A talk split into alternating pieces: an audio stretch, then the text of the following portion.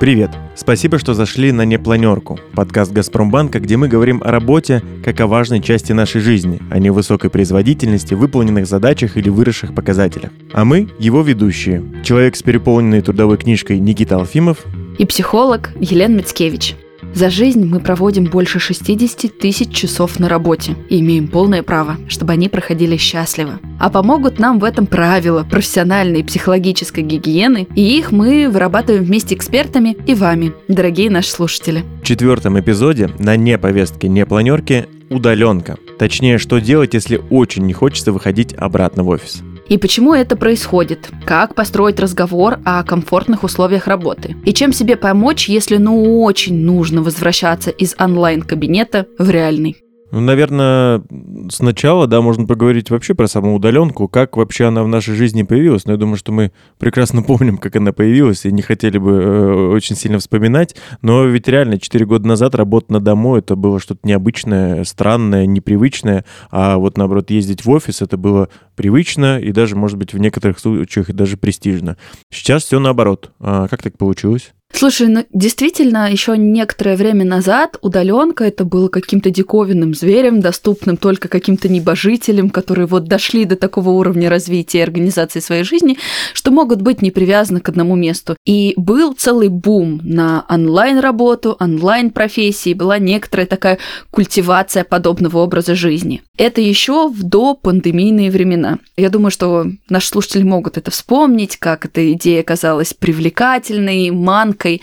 А потом мы получили то, что хотели, что называется, бойтесь своих желаний. Угу. И люди даже, которые вообще не могли представить свою деятельность вне конкретного места работы, оказались заперты в своей квартире, которая временно стала и домом, и офисом, и местом отдыха, да, и местом прочей организации. И здесь произошло некоторое такое преломление. Я тебе могу сказать так, что на самом деле удаленка, на мой взгляд, если мы говорим вот вне пандемии вообще, вообще. Это некоторый такой эволюционный процесс, в котором организации выстраивают либо в принципе удаленный режим работы, либо гибридный, понимая, что люди, которые на них работают, самоорганизованные, самодостаточные, ответственные, э, ментально зрелые для того, чтобы не стоять над ними. Ну, то есть, э, да, можно же, э, получается, рассматривать удаленку, либо, да, вот как ты говоришь, гибридный этот режим, как просто как очередной этап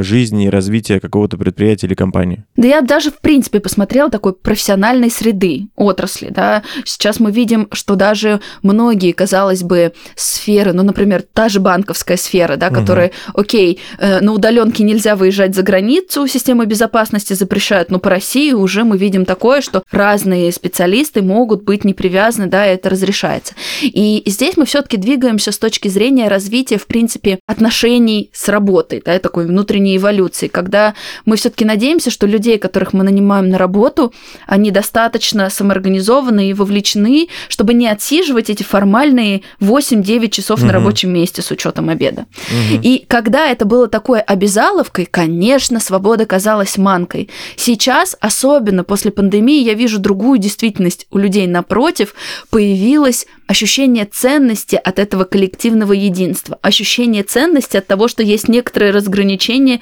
вот офисное время, вот рабочий, и это территориально разнесено. Поэтому вот мы сегодня вроде начали с момента, а что если очень не хочется на удаленку? А в действительности я, например, по своим клиентам, по многим знакомым вижу, что напротив, физические встречи стали напротив чем-то желанным. И если все-таки вы замечаете, что удаленка вызывает отторжение, отвращение, сопротивление, есть вероятность, что дело не только в самом формате, хотя может быть и в нем, а еще и в принципе, знаешь, это как как некоторые симптомы, а что у вас происходит вообще в отношениях с работой. Мне кажется, что вот от точки голода, когда удаленка была недоступным, до точки пресыщения, когда вот, казалось бы, можно уже людей живых увидеть, мы сейчас приходим в некоторый такой баланс того же гибрида, да, какой-то смешанной истории, где есть возможность все-таки двигаться от себя и обсуждать с работодателем комфортные границы и вот этот вот процентаж. Вот у меня, например, э, абсолютно четко э, мне через не знаю, на неделю-полторы мне перестало нравиться. То есть мне абсолютно было комфортно дома, абсолютно было э, комфортно э, дома, там, не знаю, играть с ребенком, э, классно проводить время, э, но при этом э, у меня абсолютно не закрывалась вот эта зона моей профессиональной э, деятельности, потому что я работаю в университете, веду концерты, фестивали организую, и как раз это случилось, тот мы нас закрыли дома, как раз в тот момент, когда у нас вот только-только должен был начаться фестиваль «Студенческая весна». И э, мы такие, черт, надо как-то, ну, переформатироваться. Мы, конечно, переформатировались на онлайн, э, очень много всего повыкидывали, прямые трансляции, но в целом это очень кастрированно все получилось. Э, очень, вот как будто бы самое важное, что должно было быть в этом всем, э, ушло. Полный зал и люди, которые на сцене выступают, и вот этот вот самый главный обмен энергией. То есть не только э, когда зритель хочет получить какую-то энергетику, но и сам артист тоже, выходя на сцену, получает это все. И я так поэтому вот на какое-то время загнался, хотя, казалось бы, сидишь дома, зарплата все равно приходит, но ты не занимаешься тем, что тебе нравится. И тут был очень такой вот в голове у меня конфликт прям. Знаешь, вот ты сейчас, когда рассказывал о том, как вы переформатировались, адаптировались, да, под новые обстоятельства, я могу здесь с тобой согласиться. Действительно, удаленка, тем более вот такая резкая и системная, она вынудила людей включать творческие какие-то навыки и приспособления и задаваться вопросами, а как с значимыми людьми поддерживать отношения на расстоянии, а как какие-то корпоративные моменты ткать на расстоянии, да, как решать конфликты. То есть, если до этого можно было просто подойти до соседнего стола к человеку и решить с ним вопрос за три угу, секунды, угу. то теперь сорганизоваться, да, это становилось сложнее. И это точно тот поинт, который дала удаленка и вообще пандемия, возможность посмотреть, а как в тех или иных обстоятельствах адаптироваться. И но, когда это пришло с таким, даже не то что насыщением, да, с таким избытком, правда получилось у многих людей заметить и ценность того. Ты знаешь, как есть же такая формула, э, забери у человека то, что у него было, верни ему, и будет ему счастье. Вот здесь то же самое, да. Мы у жили... Прудкова, да, цитата есть, что имеем, не храним, потерявши плачем. Да, жили мы в какой-то действительности, когда нам казалось, о боже, этот офис, надо ехать на работу, да, как-то люди эти, и как все очень сильно развернулось. Но мне кажется, опять же, и многим бизнесам, и руководителям с точки зрения построенной системы работы, этот опыт дал возможность посмотреть, что правда, если даешь людям свободу, здоровую свободу, здоровую самоорганизацию, есть вероятность, что они к тебе вернутся с большим желанием. Это знаешь, как отпусти, и твое придет. Знаешь, угу. как, как в сепарацию с детьми. Отпусти детей, и им захочется к тебе возвращаться. Не из-за манипуляции, из-за должествования, а потому что они, правда, ценность какую-то в этом почувствуют. Каждой компании удаленка устроена по-разному. В Газпромбанке есть схема частичной удаленки, называется она «Проект «Рабочая среда 2.0». В Газпромбанке каждый руководитель гибко настраивает рабочий график в зависимости от потребностей сотрудников. Одни отделы работают по классической схеме 5.2, другие полностью из дома, третьи могут большую часть недели провести на удаленке, а на 2-3 отчетных дня прийти в офис. При этом в банке для некоторых сотрудников создали и тестируют проект «Рабочая среда 2.0». Среди них IT-подразделения, маркетинг, коммуникации и многие другие. Смысл в том, что за сотрудником нет его закрепленного рабочего места. Скоро времена кабинетов, закрытых дверей, детских фото на столах и кучи туфель под столом окончательно пройдут, уверены в Газпромбанке. Так работникам предлагают просто-напросто бронировать удобные места для работы через интернет-портал. Оставить за собой на определенное время можно и большие переговорные, и мини-офисы, как их уже успели прозвать сотрудники, кабинки. Мне кажется, тут еще момент э, такой, что у нас э, в голове была только одна схема, как можно а нам показали, как еще можно, и как будто бы дали какой-то выбор и понимание, что есть разное. И тут выбирай либо одно, либо второе, ну, либо какое-то гибридное, что-то среднее, но в любом случае нет только одного, и ты можешь выбрать все-таки то, что тебе по, по душе. Это, мне кажется, тоже положительный момент. Ну, вот на самом деле сейчас с тобой очень много поговорили о том, что помимо минусов и плюсы тоже есть все это. Может, ну, как, какой-то вот прям итог, может быть, подведем, резюмируем. вот мне очень сложно делить это в такую дуальность, mm-hmm. потому что одно является продолжением другого. Но смотри, можно ли минусом считать необходимость самостоятельно организовывать свой рабочий процесс, территорию, да, как-то э, сигнализировать, выстраивать режим? Потому что если, например, на работе ты можешь заработаться, как-то зарыться в задачах, тебе коллеги как-то дернут, пойдем на обед, пойдем там, не знаю, чай попьем, и ты хотя бы спину встанешь, разомнешь, то тут ты полностью с этой ответственностью один на один. Плюс это или минус? Слушай, а вот сейчас я тогда быстро поменяю правила игры. Давай сделаем так. Э, мы будем просто говорить какой-то э, момент,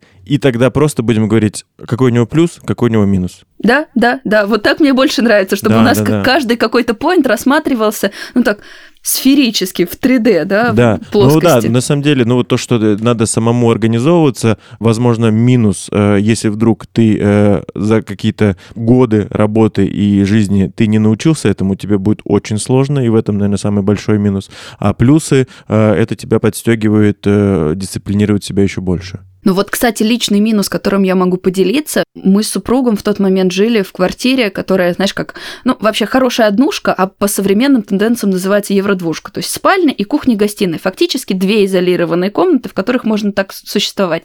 И если я консультировала в кухне-гостиной, а он работал, например, в комнате, он оставался голодным, потому что к кухне, к холодильнику и банально к воде у него доступ был закрыт. И это, правда, сложность, которая вот сюда же также вклинивается, потому что квартирные вопрос, территории, да, это правда надо как-то организовывать. И не всегда есть коворкинги, не всегда комфортно работать в кафе, это только в какой-то вот такой продающей рекламе, это все угу. очень продающе выглядит. А в реальности в этом очень много бытовых сложностей, за которые, правда, нужно брать ответственность. Когда эту ответственность за тебя невидимо несет работодатель, ты не всегда ее ощущаешь. Вообще, это, кстати, очень наглядная такая история, что мы очень часто вещи, которые организовывает и обеспечивает нам работодатель, воспринимаем как должное, не замечая ровно до той точки, пока нам не приходится делать это все самостоятельно.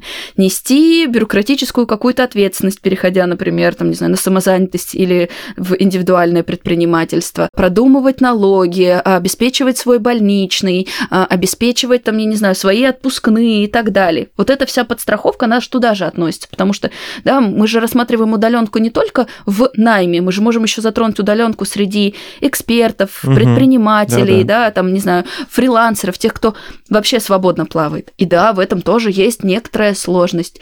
Но, опять же, как на это посмотреть? А еще, если переходить от внешних каких-то границ к внутренним психическим, я очень часто видела следующую историю, что когда работа ну, так растворяется в твоей частной жизни и физически, да, и во внешнем мире, во внутри, иногда очень сложно самостоятельно организовать этот стоп-барьер. Когда я не отвечаю на сообщения, когда угу. я прекращаю работу, потому что если из офиса ты вышел, дверь закрыл, ну, конечно, бывают моменты, что тебя еще на телефоне догонят, но в общем и целом какая-то сепарация отделении происходит, то здесь, внутри психической действительности, иногда люди натыкаются на сложности. И трудоголики, перфекционисты, да, люди, которые вот сложно очень выдерживают отказ и переживание какого-то собственного неудобства, на удаленке сталкиваются со сложностями того, что это курировать вот точно самостоятельно, принимать решения как-то не отвечать, ставить какие-то границы, обозначать их, потому что в противном случае появляется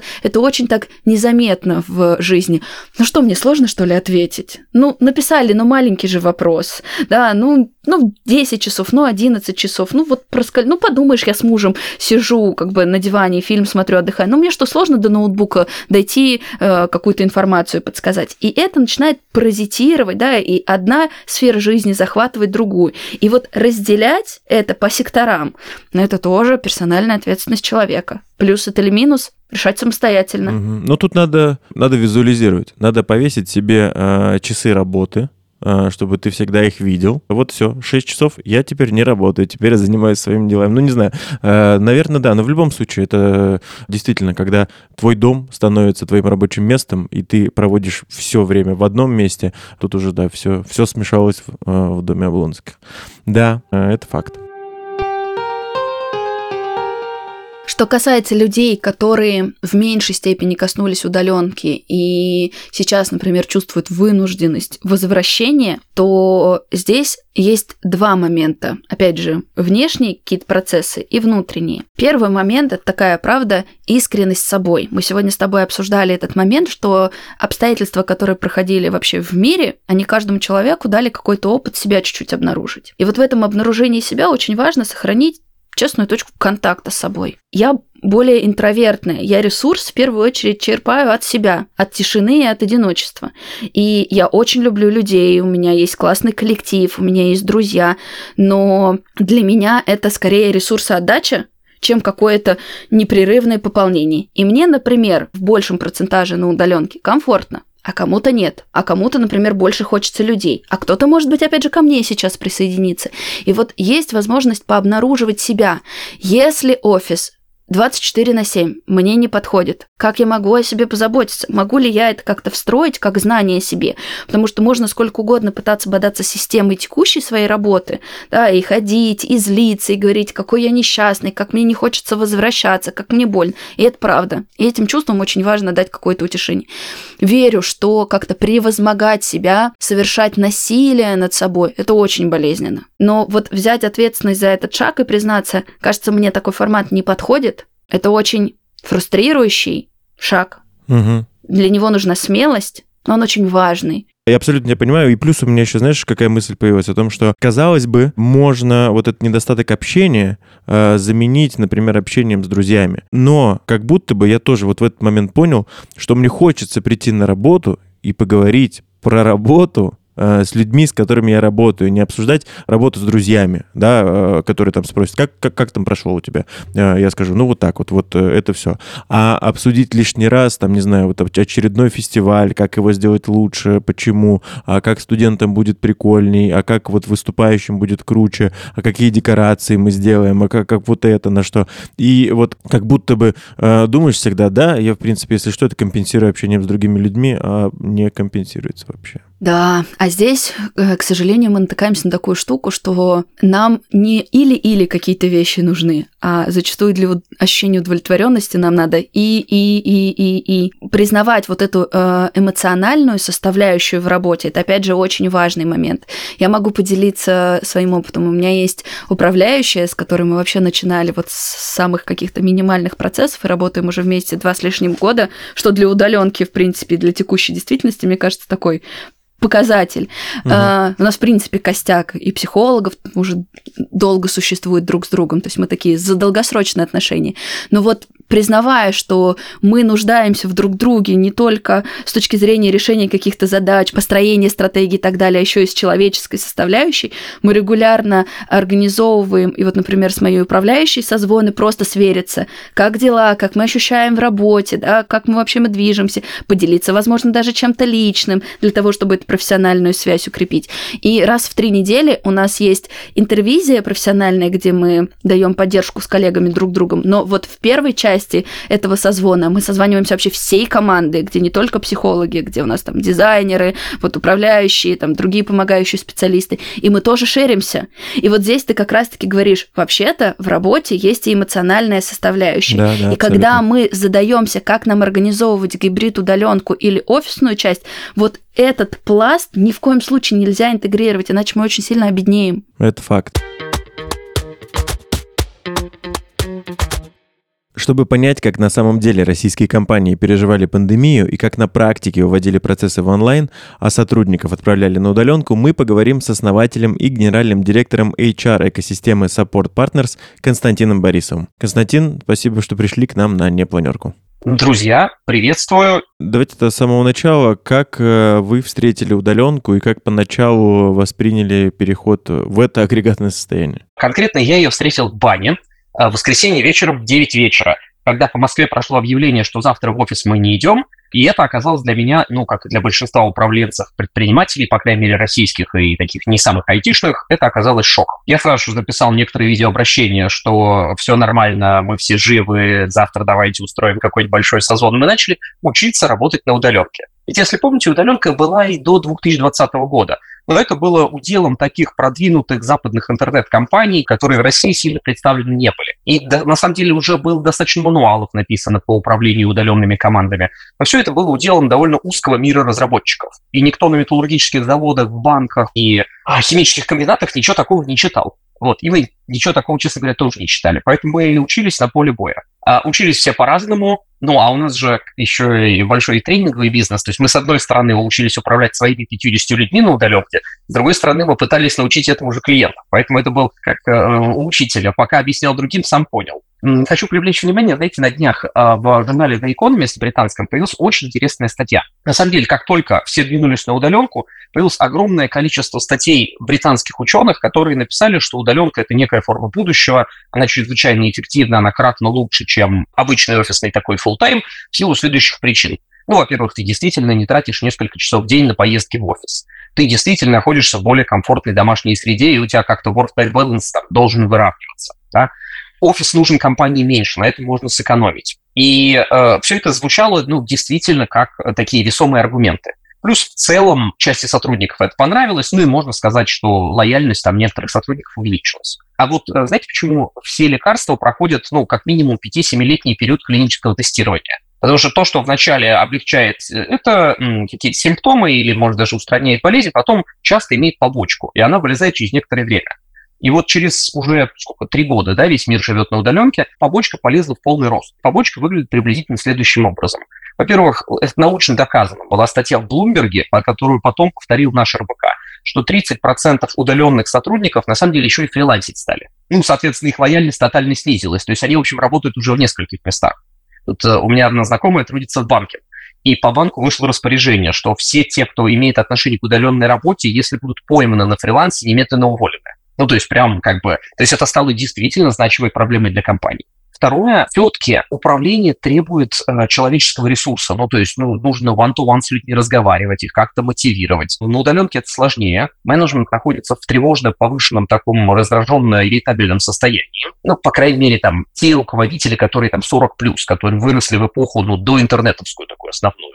Следующая история, как оказалось, что в командной работе людям необходимо физически встречаться, потому что иначе рвется социальная ткань, иначе люди перестают доверять друг другу, порождать новые креативные идеи и так далее. И четвертое, еще интересная штука оказалась, что человек, изолированный дома с женой, собакой детьми или даже в одиночестве, начинает, во-первых, чаще скатываться в стресс, чем нежели в обществе, и э, чаще скатываться в прокрастинацию. Но люди нашли лекарство, это алкоголь. Соответственно, э, удаленные работники начали чаще выпивать что, в общем, тоже имеет очень разные последствия. И оказалось, что на круг удаленка, ну, там, точно неэффективнее в ее чистых проявлениях. Поэтому весь мир, как мне кажется, он смещается назад в сторону офисов. А движение на Западе и в Европе мы видим, оно и в России прям плотно происходит. Я чуть выше говорила о том, что сейчас многие люди, которые, вот то, что вы говорите, почувствовали вообще ценность офиса и хотят в него вернуться, из-за еще существующей некоторой инерции и популярности удаленки испытывают стыд и неловкость. Типа, я хочу по старинке, мне нравится офис.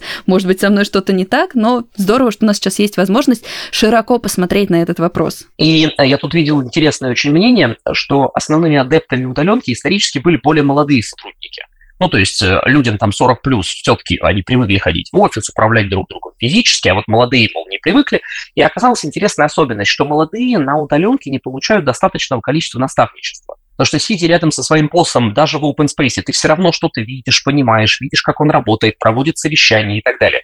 И по неволе у него ну, есть больше возможностей тебя немножко там покоучить, как-то потренировать. Даже неосознанно.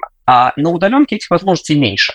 И молодые люди, которые провели на удаленке, не имея офисного опыта работы от года до двух, в целом считается, что их готовность к командной работе несколько ниже, просто потому что они не видели вообще нормального формата. Да, но на самом деле я могу э, вот э, со своей колокольни э, об этом сказать. Вот я работаю в университете, и очень сильно почувствовали вот этот, даже не знаю, как это сказать, спад вовлеченности в какую-то творческую деятельность. То есть мы, получается, имеем тех людей, которые были абитуриентами, они сидели дома, сдав там ЕГЭ, все экзамены, это все вот самый такой очень тяжелый переход с одного этапа на другой у них был на удаленке, потом они пришли в университет, у них опять удаленка, они не были в концертном зале, не сидели, не смотрели, как это все вживую происходит, и потом, когда все-таки это вернулось, мы имеем все равно, грубо говоря, неполные залы, не знаю, там мало аплодисментов, мало интереса всего этого, и вот он, вот он эффект вот этой удаленки, то есть не про работу, а даже просто про учебную деятельность и внеучебную деятельность. У меня в связи с этим тогда вопрос, а есть ли какой-то, ну не знаю, какая-то приближена к идеальной схеме, как успешно существовать на удаленке? Что можно сделать как сотрудник, что можно сделать как руководитель? Ну, я боюсь слова «идеальный», потому что все-таки все руководители разные. И тут многое зависит и от э, сферы бизнеса. Ну, наверное, действительно, в рекламном агентстве чуть легче работать на удаленке, чем в металлургическом комбинате. От возраста руководителя, от возраста основной массы команды, от необходимости быть креативными и командными или не необходимости ну, условно говоря, агентство недвижимости, и в 90-е все работали, можно сказать, на удаленке. Ну, то есть агенты бегали и сдавали квартиры. И у них раз в неделю была общая планерка в офисе. То есть она была удалена, конечно, не такого формата, как мы предполагаем, но она вполне эффективно работала в агентствах недвижимости, где какой-то безумного креатива иметь не нужно, и командной работы, где на самом деле нет, где ты сам в своем районе сдаешь квартиры. Ты либо сдал, либо не сдал. Ты не кооперируешься как-то с другими, то есть у тебя нет единого производственного процесса. Но если, например, ты компания-производитель, я не знаю, беспилотников, где у тебя инженеры должны быть тесно связаны с дизайнерами, тесно связаны с финансистами, тесно связаны еще с кем-то, то здесь необходимость командной работы в такого рода бизнесе кратно возрастает. И э, хочу поделиться интересным наблюдением. Основные клиенты наших командных сессий, когда мы как-то приводим команду там в чувство, помогаем ей пересобраться и выйти на следующий уровень, это те, кто от полугода до года работал на плотной удаленке. То есть это как раз срок, когда начинают рваться социальные ткани и начинает визуально чувствоваться снижение качества работы команды. Но я думаю, здесь несколько факторов. Ну, знаете, как это вот, как в радио, там их много вот настроек, или на, на пульте диджея, их нужно под себя как-то настраивать, зависит от диджея, там, аудитории, музыки и так далее. Первое – это вообще готовность самого руководителя. И я, например, знаю руководителей предпринимателей, которые тотально не готовы к удаленке, и которые даже в самые сложные дни пандемии умудрились как-то там не особо, пусть легально, но все равно всех заставлять ходить в офис.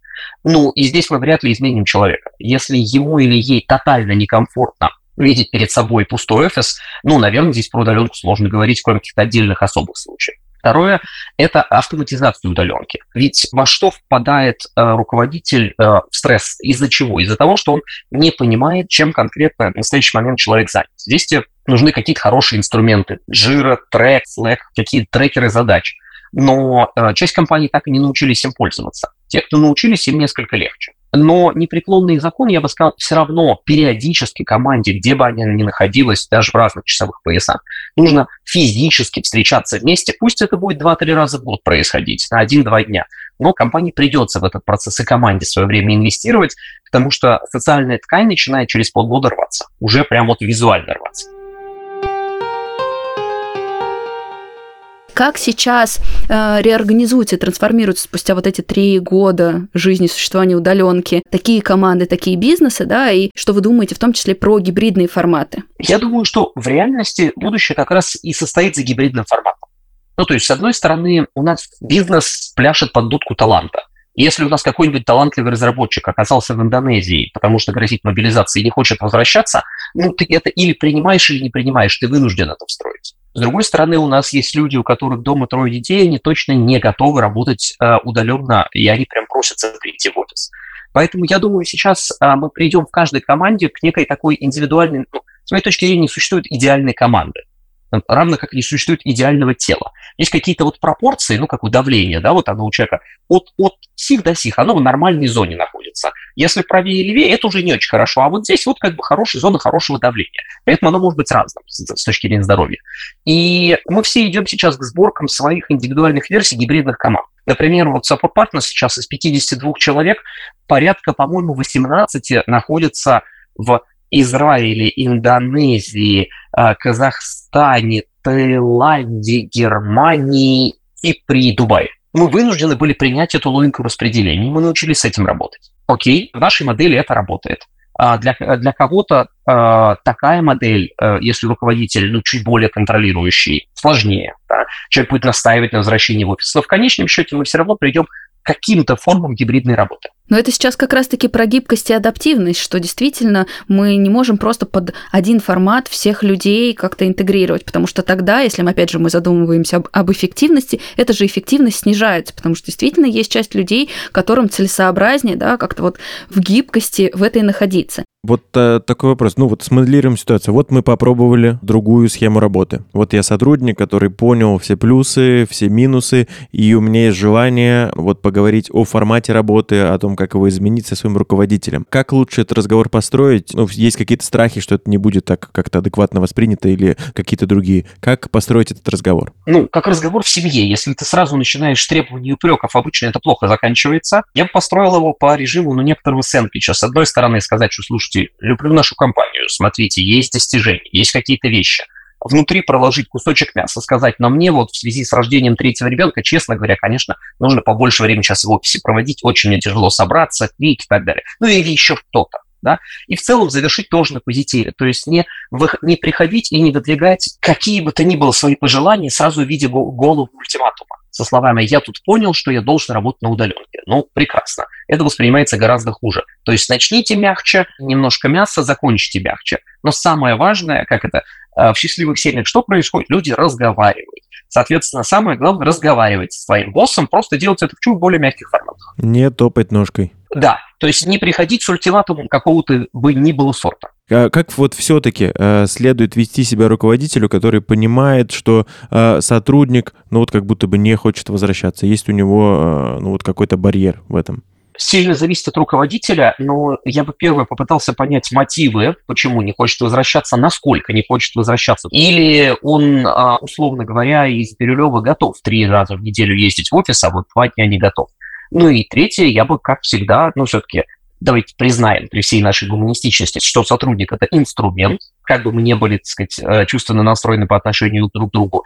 И я бы себе задал вопрос, а он насколько сильно заменим или незаменим? И исходя из этих трех точек принимал бы решение. Но при этом очень часто случается такая картина, когда разные сотрудники, даже не впадая в какую-то коалицию, действительно подсвечивают руководителю некоторую необходимость к изменениям. Но очень часто даже, когда ты не один в поле воин, противостоять какой-то системе, которая такая жесткая и авторитарная, очень сложно.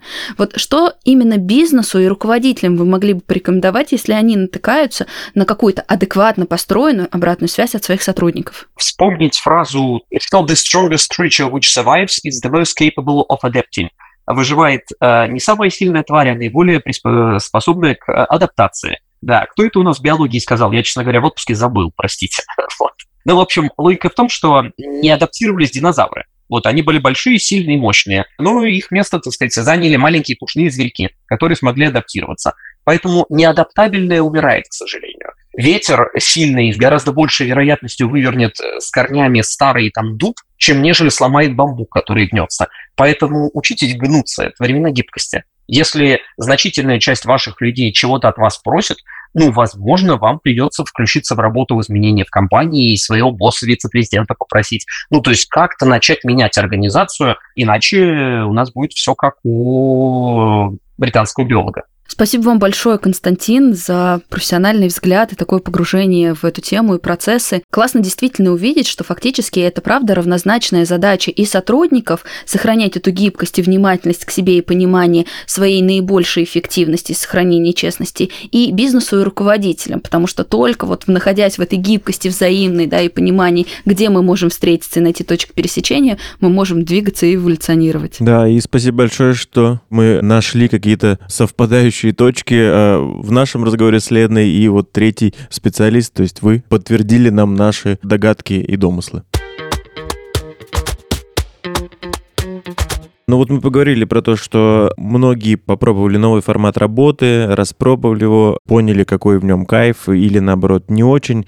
И вот настало время для многих э, вернуться к своей традиционной работе. И многие, мне кажется, прям, ну, не захотели. Кто-то захотел, а кто-то не захотел вернуться. Вот почему э, есть вот это «не хочу»? Не хочу возвращаться к тому, что было раньше. Я бы здесь начала, знаешь, с какого момента, что сложности есть и для тех, и для других людей.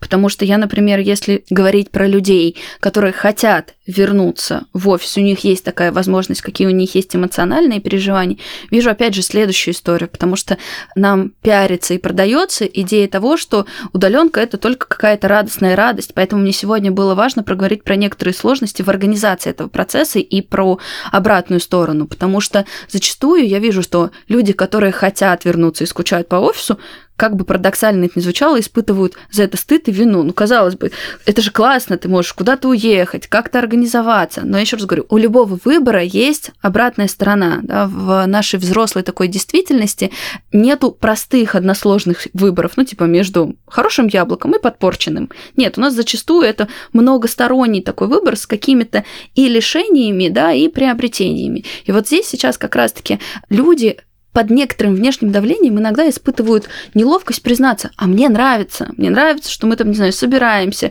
мне нравится вот так вот проводить время, не только как-то в своей территории и в кафе, да, мне нравится, что вот у нас есть какое-то единство, и вот от этого такого здорового единения и слияния я питаю ресурс. Поэтому для таких людей мне тоже хочется как-то дать поддержку, сказать, с вами все нормально, несмотря на то, что сейчас очень круто звучат какие-то профессии, да, форматы, вы можете выбирать историю под себя. Для тех, кто испытывает напротив сложности, ощущения с тем, что возвращаться не хочется, я попробовала предложить посмотреть.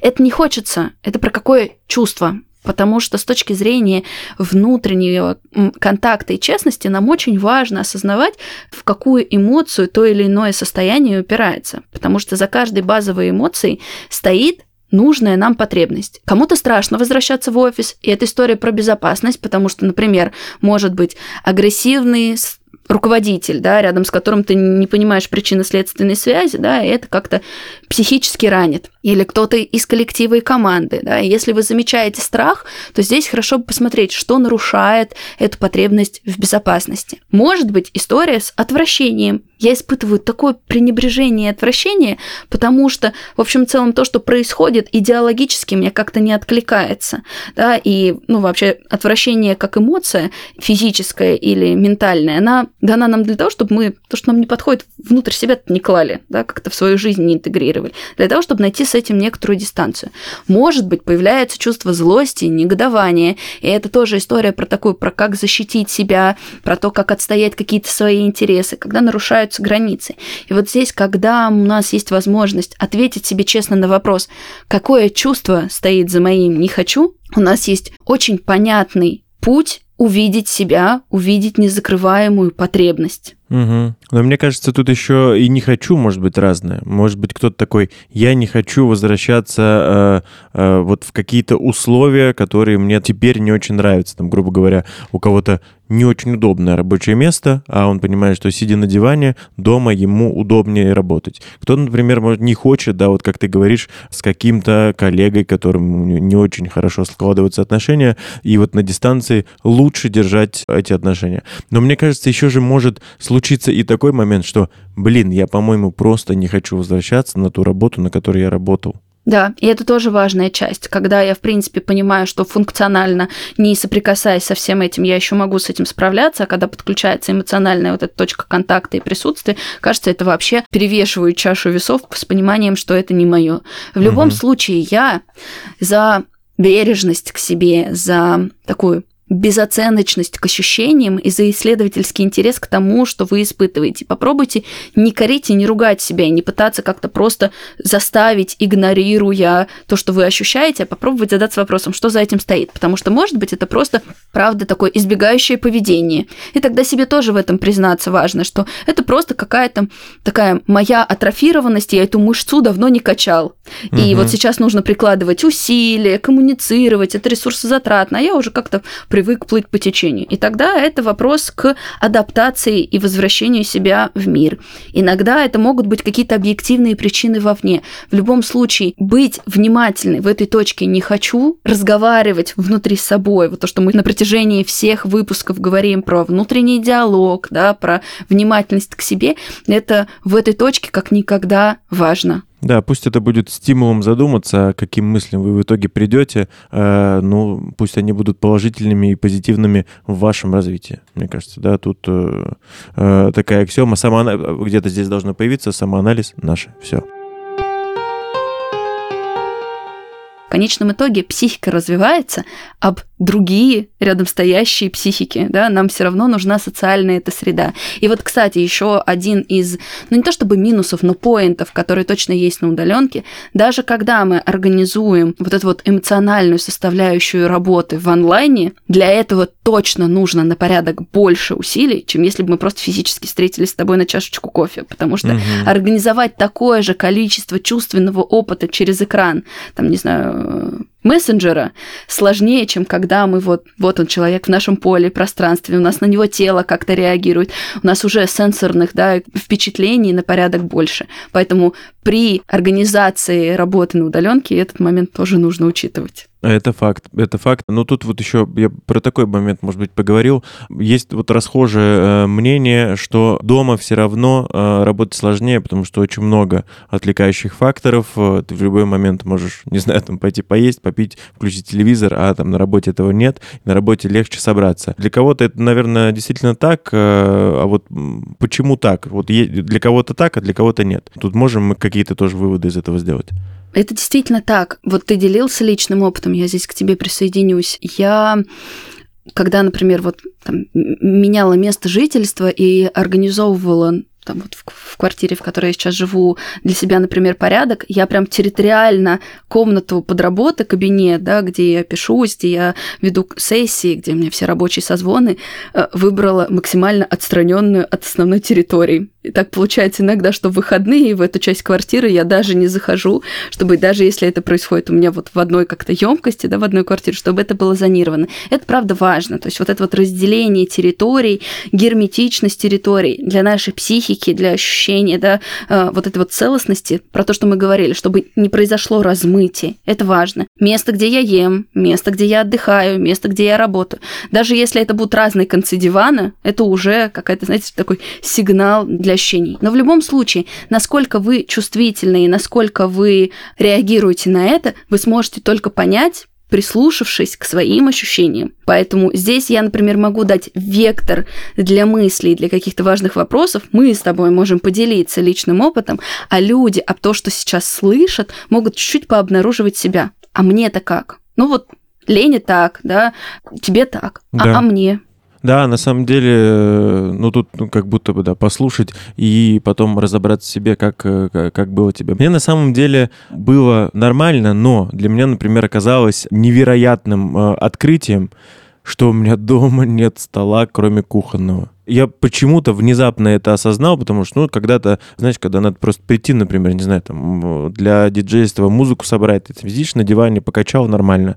А когда тебе надо много времени действительно на то, чтобы э, либо подготовиться к занятиям, либо провести занятия, либо еще там какой-то... Я только понимаю, так, а куда, а где мне, где мне поставить ноутбук? И оказалось, что у меня действительно нет, нет стола, а, и вот про то зонирование, про которое ты говоришь, его ну, вообще нет. Квартира была не готова к удаленке. Абсолютно. Это опять про то, что я говорила, что мы иногда вот эту часть организации ответственности, которую нам автоматически дается с каким-то конкретным офлайн местом работы, мы не замечаем, когда нам надо перейти в онлайн, потому что все равно место и пространство, в котором вы будете работать, оно материально существует, даже если ваша вся работа в онлайне. И об этом подумать, об этом позаботиться становится вашей ответственностью. Да, я, я взял на себя ответственность э, и отобрал э, детский стульчик у, у дочери. Он был очень, он очень удобный. Он на том, вот на той высоте, на которой мне было удобно сесть за стул, э, вот за свой стул,